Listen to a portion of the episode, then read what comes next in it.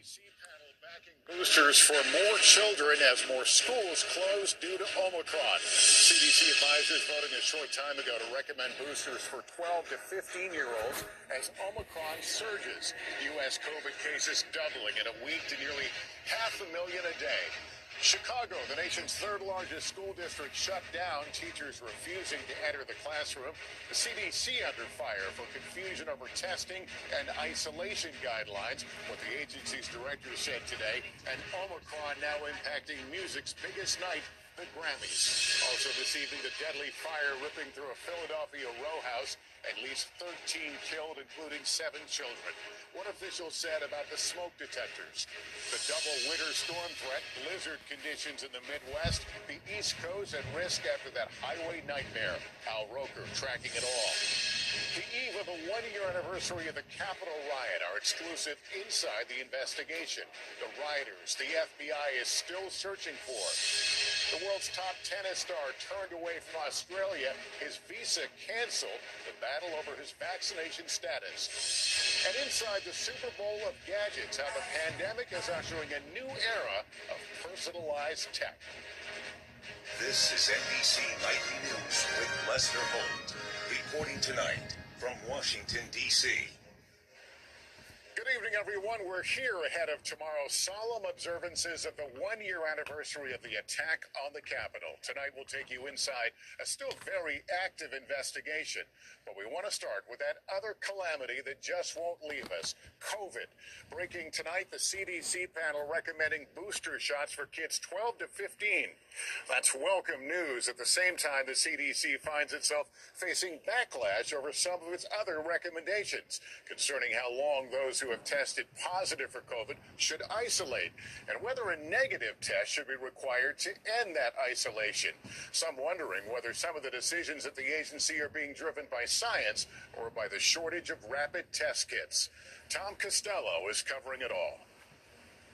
Breaking tonight, a CDC panel now recommending a single Pfizer booster shot for 12 to 15 year olds five months after their second dose. It comes after the FDA approved the shot on Monday. Full CDC approval is imminent. Meanwhile, with new COVID cases up 98% in just one week, the Omicron surge has forced another major event, this time the Grammys, to postpone. The January 31st show now on indefinite hold, as hospitalizations are up 63%, deaths up 5% to 1,200 each day.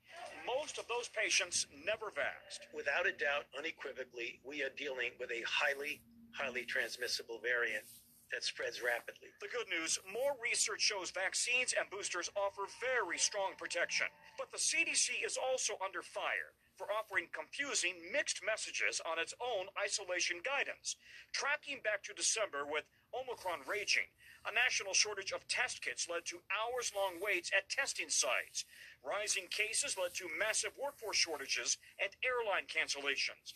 Businesses, including Delta Airlines on December 21st, called for shortening the recommended isolation period for the vaccinated who test positive.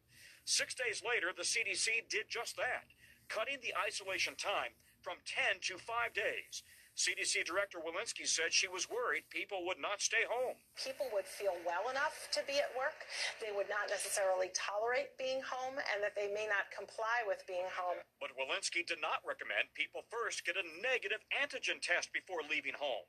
Today, she insisted the national shortage of test kits did not play a role in that decision. This has nothing to do with the shortage of available tests because um, you can see in our quarantine uh, guidance that we actually do recommend a test for people to emerge from quarantine. But a former COVID advisory board member says the test kit shortage was a factor. That's really about availability of these rapid antigen tests, and they do remain in short supply across the country. Many sympathetic health professionals worry the CDC is confusing the public and undermining its own reputation. I'm very concerned about the CDC toeing the line of whether or not we're basing our guidelines on supply, whether we're basing our guidelines on economics, or whether we're basing our guidelines on science, because it always should be rooted in science.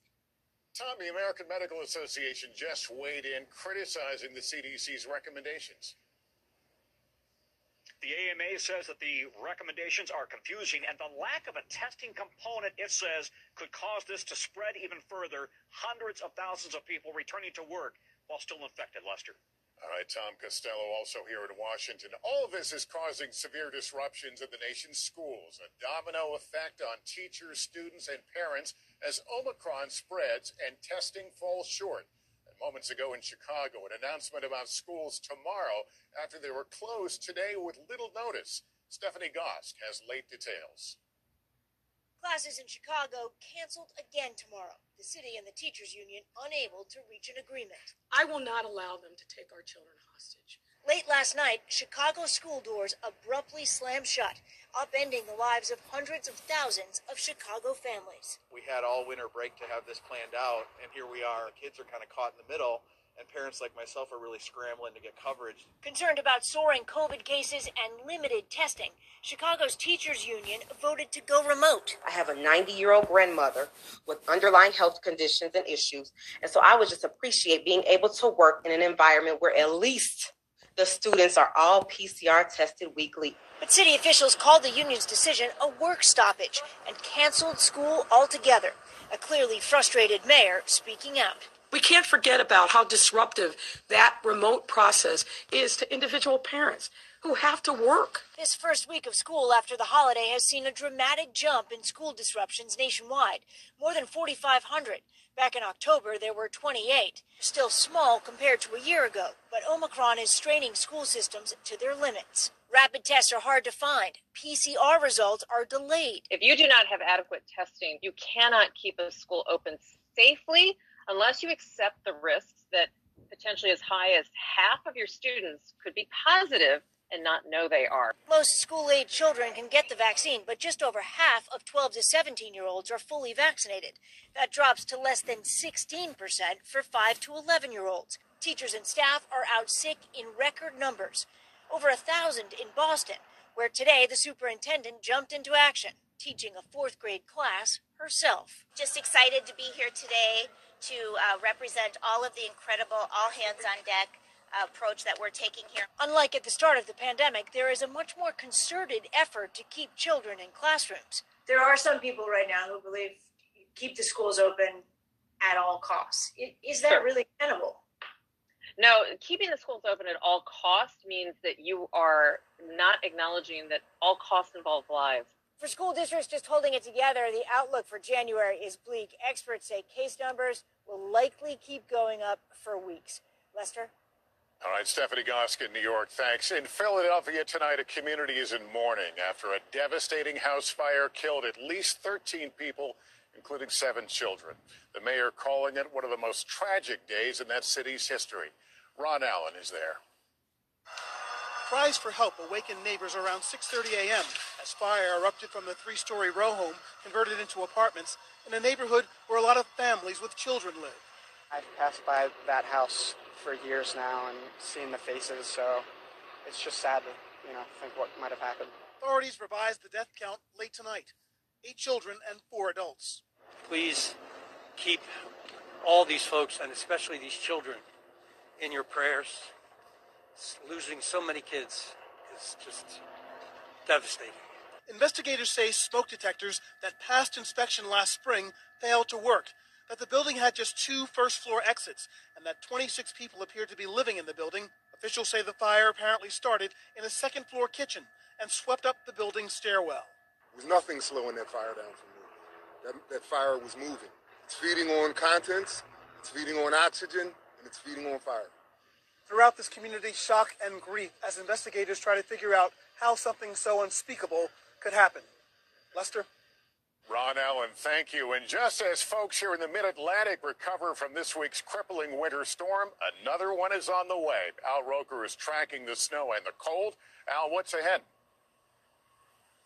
Bitter wind chills tonight, Lester, from the plains all the way to Texas for 15 million people. Wind chills could be upwards of 50 degrees below zero. 78 million people under some sort of winter weather advisory coast to coast as this next storm races through the Appalachians, bringing snow from Tennessee to Pennsylvania, then off the coast by Friday. But a slick morning commute on Friday from Bangor to Boston down to Charleston, where they could see four to eight inches of snow, two to four inches in New York City, and the Great Lakes could be looking at lake effect snow up to a foot. Lester? Okay, Al, thank you. One year ago tomorrow, just behind me, the Capitol was a virtual war zone as rioters tried to disrupt the presidential vote count. The FBI is still trying to identify people who stormed the building, the largest investigation in its history. Pete Williams has an exclusive look at that effort. A year after the worst attack on the U.S. Capitol since the British torched it 200 years ago, the FBI hasn't stopped working to identify rioters. This exclusive look shows agents and analysts still combing through tens of thousands of photos and videos. Investigators also use facial recognition software and cell phone records that allow them to plot the movement of individual people inside the Capitol, the largest use ever of that technique. The attacks happened all over the Capitol grounds. Steven D'Antuono, the man in charge of the FBI's Washington field office, says a priority now is identifying the rioters who attacked police, like this man using a long probe to administer shocks. It's giving them an electrical jolt. Correct. Yeah. So that must that must be painful. I would imagine it would be. Yes. Yeah. It would be like any taser. Or this video of a man beating a police officer with a long pole.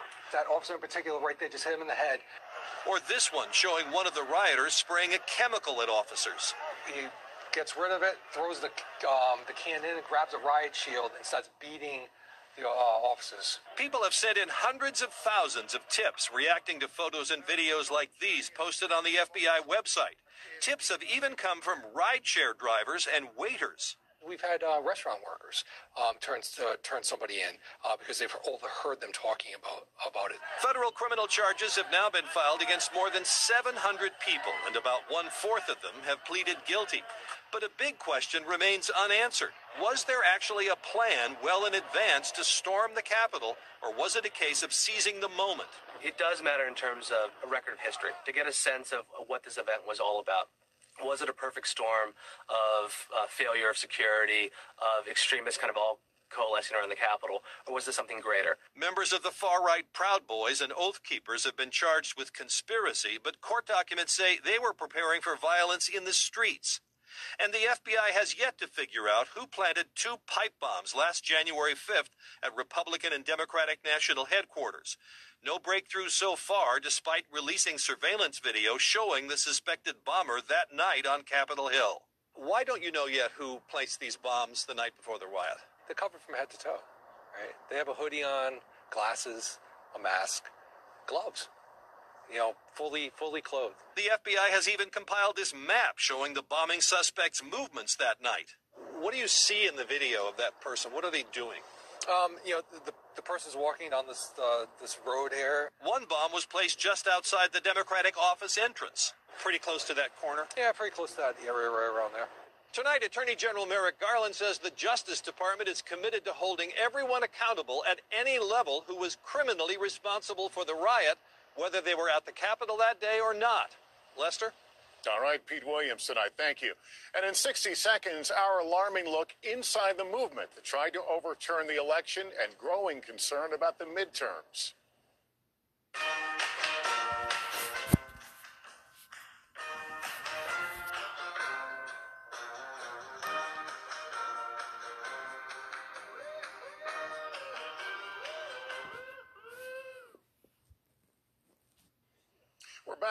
With more on our series State of Extremism. As the country prepares to mark one year since the Capitol riot, we're looking at the impact from the staggering numbers who still believe falsehoods about the election. Here's Hallie Jackson. After rioters assaulted police, invaded the Speaker's office, and hunted the vice president on January 6th, there was a sense maybe this violent shock would put an end to the lie that drove the insurrection, the lie that the election was stolen. Count me out. Enough is enough. But one year later, the opposite has happened, with the so called Stop the Steal movement growing even stronger inside the Republican Party. The election fraud of 2020 presidential election. Nobody's ever seen anything like it. The conspiracy theory promoted by former President Trump claims President Biden did not actually win the 2020 election. That's not true. Key swing states rechecked their vote totals. Georgia counted its ballots three times to be sure. A Republican led audit in Arizona affirmed President Biden's win there, and courts rejected dozens of flimsy legal challenges put up by Mr. Trump's allies. And yet, nearly three quarters of Republicans polled by NBC News now agree with what's known as the big lie. What are the biggest warning signs that are flashing to you right now? All of this is no longer about 2020. It's about the next election uh, when the loser doesn't like the outcome of the results, uh, being able to more easily claim victory. Colorado's Democratic Secretary of State Jena Griswold points out it's positions like hers, a state's top elections official, that keep the guardrails in place. But this year, about two thirds of Republican candidates for that position in key swing states have questioned the results of the 2020 election. The next time uh, a candidate wants to reject the actual results of an election, it, it, will be easier for them to do so. That's what this is all about. Some of those Secretary of State candidates backed by Mr. Trump, who's endorsed Mark Finchem in Arizona. By removing the fraud, Donald Trump won. Election denier Kristina Karamo in Michigan. That makes us feel like they're complicit in stealing the election from the American people and Jody Hice in Georgia, a congressman who led an objection to his own state's results. We have lost election integrity in Georgia. We have lost election confidence in Georgia. And that Georgia race highlights what's at stake. Hice, who declined our request for an interview, is challenging the current Secretary of State, Brad Raffensperger, the man who famously resisted Mr. Trump's pressure to overturn Georgia's election results. I just want to find uh, 11,780 votes. Raffensperger's refusal protected the legitimate results in Georgia, but he's been out fundraised by Hice. Is this the GOP that you want to be a part of here?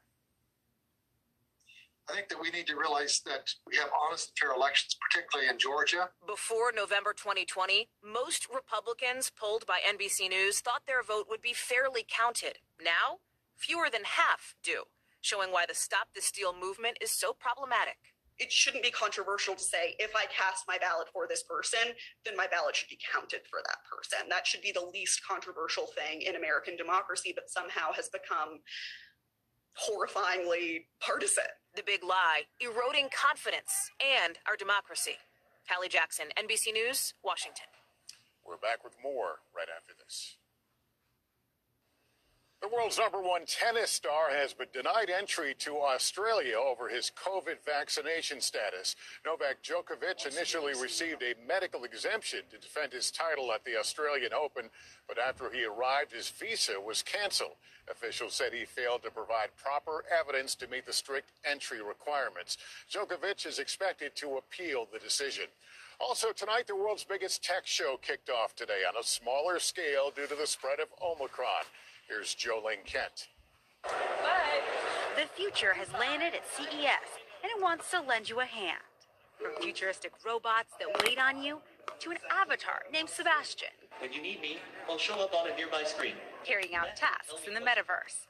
The pandemic ushering in a new generation of personalized tech to help transport us into a virtual world like a smart contact lens, putting you into augmented reality, a battery free thermometer that charges with a few shakes, and a smart faucet that warms up with simply a wave of the hand.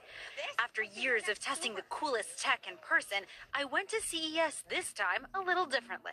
It feels like I'm in Las Vegas at CES in person, but surprise, I'm actually here in Los Angeles, nearly 300 miles away. I'm being beamed into Las Vegas with portal technology. It's 3D holograms that get me there. The idea is to offer more human interaction when a FaceTime or a Zoom just doesn't cut it. What more do we really get out of this? When you beam somewhere, uh, you no longer have to uh, book your flight. You don't have to book your hotel. You don't have to worry about uh, coronavirus. An ideal future that for some is already here. Jolene Kent, NBC News, Los Angeles. We're back with more right after this. Finally, tonight, beyond those scenes of misery we saw on that Virginia highway this week, an act of kindness inspiring America. Here's Kevin Tibbles. Talk about rising to the occasion. After so many hours of being on the road, you don't even know where you are at that point. Newlyweds Casey Houlihan and Jong Nui were headed to visit family when they, along with thousands of others, were trapped in traffic all night on the now infamous icy I 95 near Washington, D.C. John, were you getting a little hungry? We figured it'd probably been 37 hours since we'd eaten last. We'd gotten reports all day that people around us were starving, that they had little kids that hadn't eaten, pets that hadn't eaten. That's when they spotted a truck just up ahead, a Schmidt's bread truck. Casey dialed the company. Within minutes, she received a call back. My first thought is I can imagine if I, myself or my family was in that same situation, what would I do if I asked the company to open the doors? The doors opened and people came together, distributing some 600 loaves of bread along two miles of interstate. We personally uh, got a loaf of potato rolls, which were amazing at the time. Could, couldn't have asked for anything better. You've and never had a better potato roll in your life. Not, not, not at all. The whole, the whole package, the entire package of potato rolls. Their daily bread, just in the nick of time. Kevin Tibbles, NBC News. What a great story. That's nightly news. A reminder please tune in to our special coverage tomorrow, the anniversary of the Capitol attack. I'll have my broadcast exclusive with House Speaker Nancy Pelosi right here on Nightly News. Thank you for watching, everyone. I'm Lester Holt. Please take care of yourself and each other. And good night from Washington.